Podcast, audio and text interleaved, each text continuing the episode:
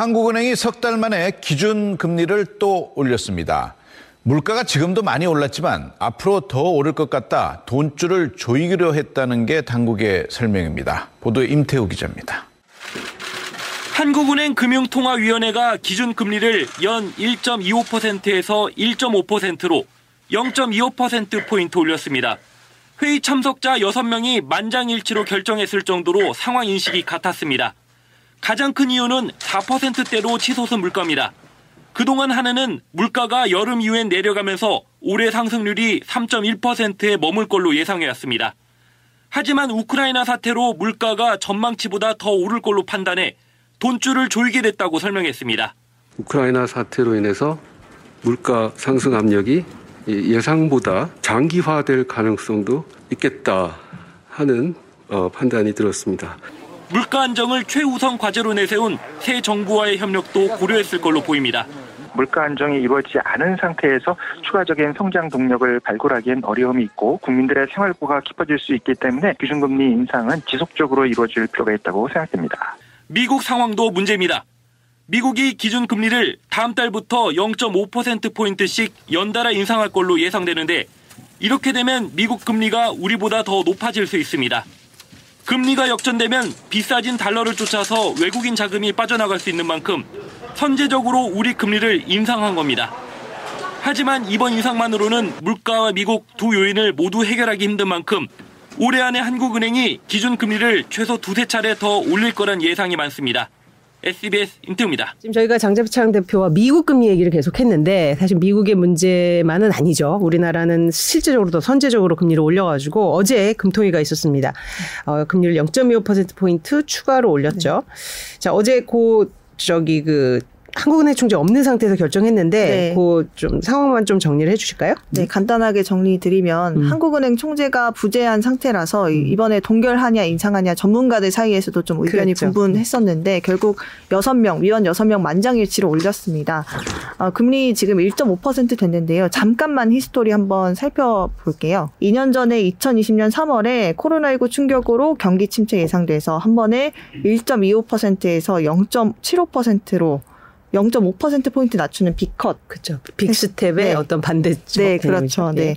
그리고 또 같은 해 5월에 0.25%또 낮췄습니다. 그래서 0.5%가 됐었고요. 제로금리, 뭐 저금리 기조를 유지하다가 작년 8월에 15개월 만에 0.25%포인트 인상했고요. 음. 이러면서 또 통화정책 정상화를 알렸고 작년 11월, 올해 1월, 어제까지 8달 동안 0.25%포인트씩 모두 4차례 총 1%포인트 올렸습니다. 네. 네. 사실 뭐 그 저 저기 직무 대행을 맡은 주상영 금통위원 같은 경우는 소위 좀 비둘기파로 분류되어 네. 있는 인물인데도 지금 상황은 이건 네. 긴축이 어, 시급하다. 그런 네. 그러니까 물가를 잠재우기 위한 조치가 음. 시급하다 이런 판단을 한 것 같습니다. 인플레이션 때문에 올렸다고 봐야 되겠죠. 네. 네, 그렇죠. 한국의 물가 상승 그리고 미국 영향 모두 네. 있었습니다. 음. 네, 네. 그래서 뭐 지난달 소비자 물가 지수 4.1% 음. 그러니까 우리가 미국이 8.5를 들으니까 네. 4.1이 굉장히 얼마 안 되는 보이는데 네. 굉장히 높은 거죠. 네, 이게 10, 네, 10년 만에 처음 4%대 기록했다고 하는데 원래는 이제 올해 여름에 정점을 찍고 이제 조금 내려가다가 올해 말에 3.1%로 떨어질 거라고 한국은행은 봤는데 이 지정학적 리스크 우크라이나 사태 터지면서 언제 정점을 찍을지 모르겠다 뭐 이런 식으로 설명을 하면서 어쩔 수 없이 이제 한 번 더 올린다 뭐 이렇게 네. 설명을 했고요. 또 미국 상황은 잘 아시겠지만 음. 이제 아까 말씀하셨듯이 8.5% 네, 물가가 상승을 했고 41년 만이라고 하더라고요. 네. 네. 그래서 추가 금리 인상 예고가 계속 공공연하게 되고 있는 만큼 이 미국 금리가 역전되면 또 자본이 유출되잖아요. 음. 그런 걸 막기 위해서 우리나라도 이제 미국 속도를 따라잡으면 올해 말에 2.86%로 기, 금리가 또 오를 수도 있다. 이런 음. 전망도 나오고 있습니다. 뭐 금리 얘기는 저희가 이제 계속 네. 그 정창 대표님과 했었으니까 뭐이 결국에는 우리나라 같은 경우에는 가계부채가 워낙 많다 보니까 이렇게 네. 금리가 올라가면 대출 받으신 분이나 어, 네. 빚이 있으신 분들이 힘드실 것 같아요. 그렇죠? 네. 그거에 대한 언론 분석들이 제일 많이 나온 것 같은데. 네, 맞아요. 예. 금리가 오르면 가장 큰 문제가 내가 돈 넣으면 뭐 받는 이자가 늘어나는 것도 있는데 네. 이제 내가 갚아야 할 돈도 네. 점점 늘어나는 게 문제잖아요. 예금 금리 상승보다 대출 금리 네, 상승이 훨씬 맞습니다. 크니까요. 네, 그렇죠. 네. 네, 그래서 가계 대출이 지금 1,700조 원이 넘는데 이 중에 70%가 변동 금리라고 네. 합니다. 네, 이 상품 비중이 70%나 되는데 그래서 따져봤을 때 이번 금리 인상으로 한 명당 1년에 16만 원이 추가 이자 부담이 더 늘어난다고 음. 합니다. 그래서 이게 한국은행 계산인데요.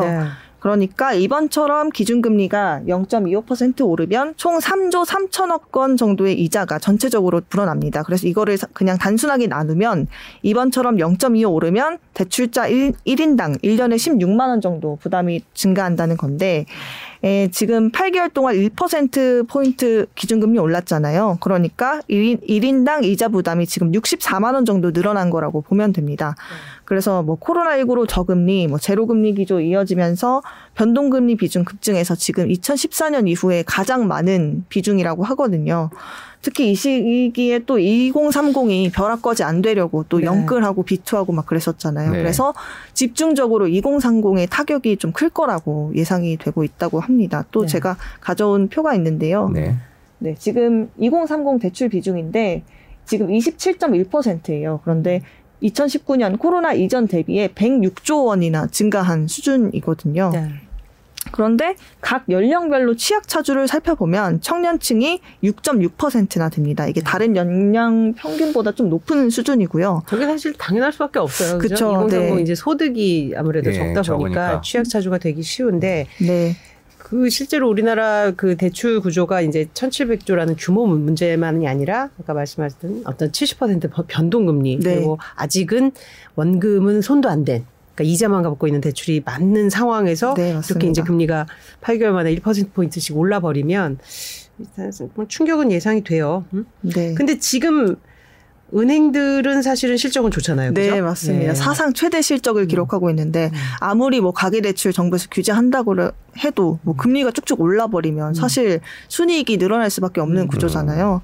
그리고 또뭐 기준금리 1% 포인트 오른다고 해서 아까 말씀하신 대로 뭐 저희가 갚아야 할 그 이자가 1%만 또 늘어나는 것도 아니고 더 올라가죠. 더 훨씬 네. 더 올라가잖아요. 실제로 어, 지난 8개월 동안 1% 포인트 기준금리 오를 때 주담 주담대는 한 2% 넘게 올랐다고 하거든요.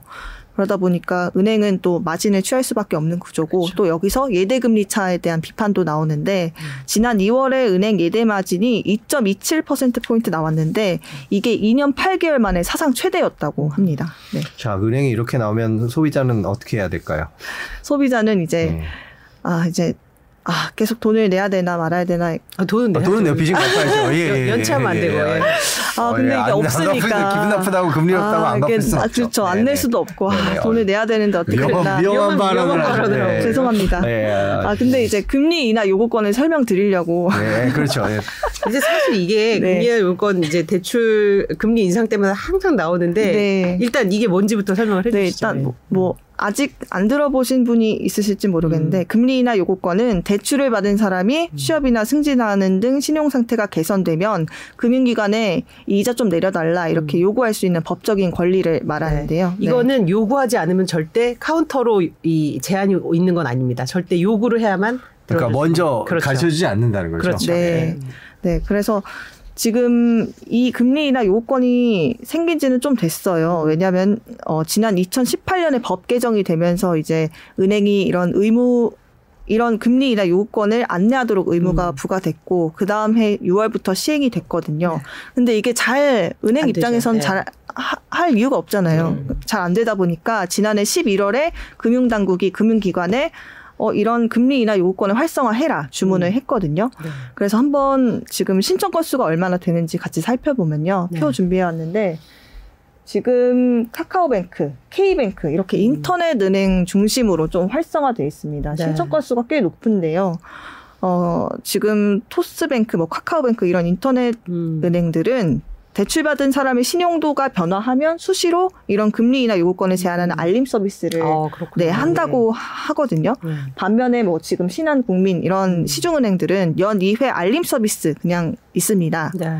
이 이런 서비스에 그쳐가지고 저거는 신청 건수고 얼만큼 받아들여졌는지 네. 수용된 부분은 또 이제 다른 네. 문제고요. 예. 네. 신청 건수는 음. 지금 카카오뱅크가 가장 높잖아요. 네, 네. 수용 건수가 다른 다른 문제인데 음. 수용률이 굉장히 낮습니다. 아 카카오뱅크가 낮아요. 네, 음. 뭐 카카오뱅크가 제일 많이 신청됐다 보니까 이 그렇죠. 카카오뱅크 그렇죠. 기준으로 따져봤을 때이 음. 카카오뱅크 수용률이 25.7%에 불과하다고 합니다. 그러니까 100명이 금리 인하해 주세요 했을 때 25명만 받아들여진다는 건데요. 음.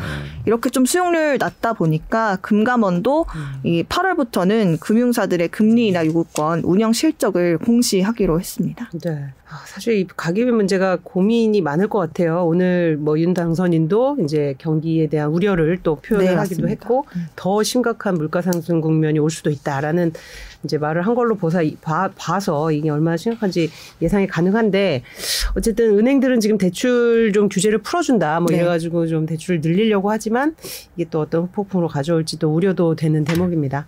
하여튼 지속적으로 좀 취재해 주시고요. 네. 네. 오늘 여기까지 듣겠습니다. 전현남 기자였습니다. 고맙습니다. 네, 고맙습니다. 예. 깜깜한 어둠 속에 갇혀 헤맬 때 언젠가 내게 툭 건넨 말 마음의 먼지들을 좀 걷어내며 너도 조금은 나을 것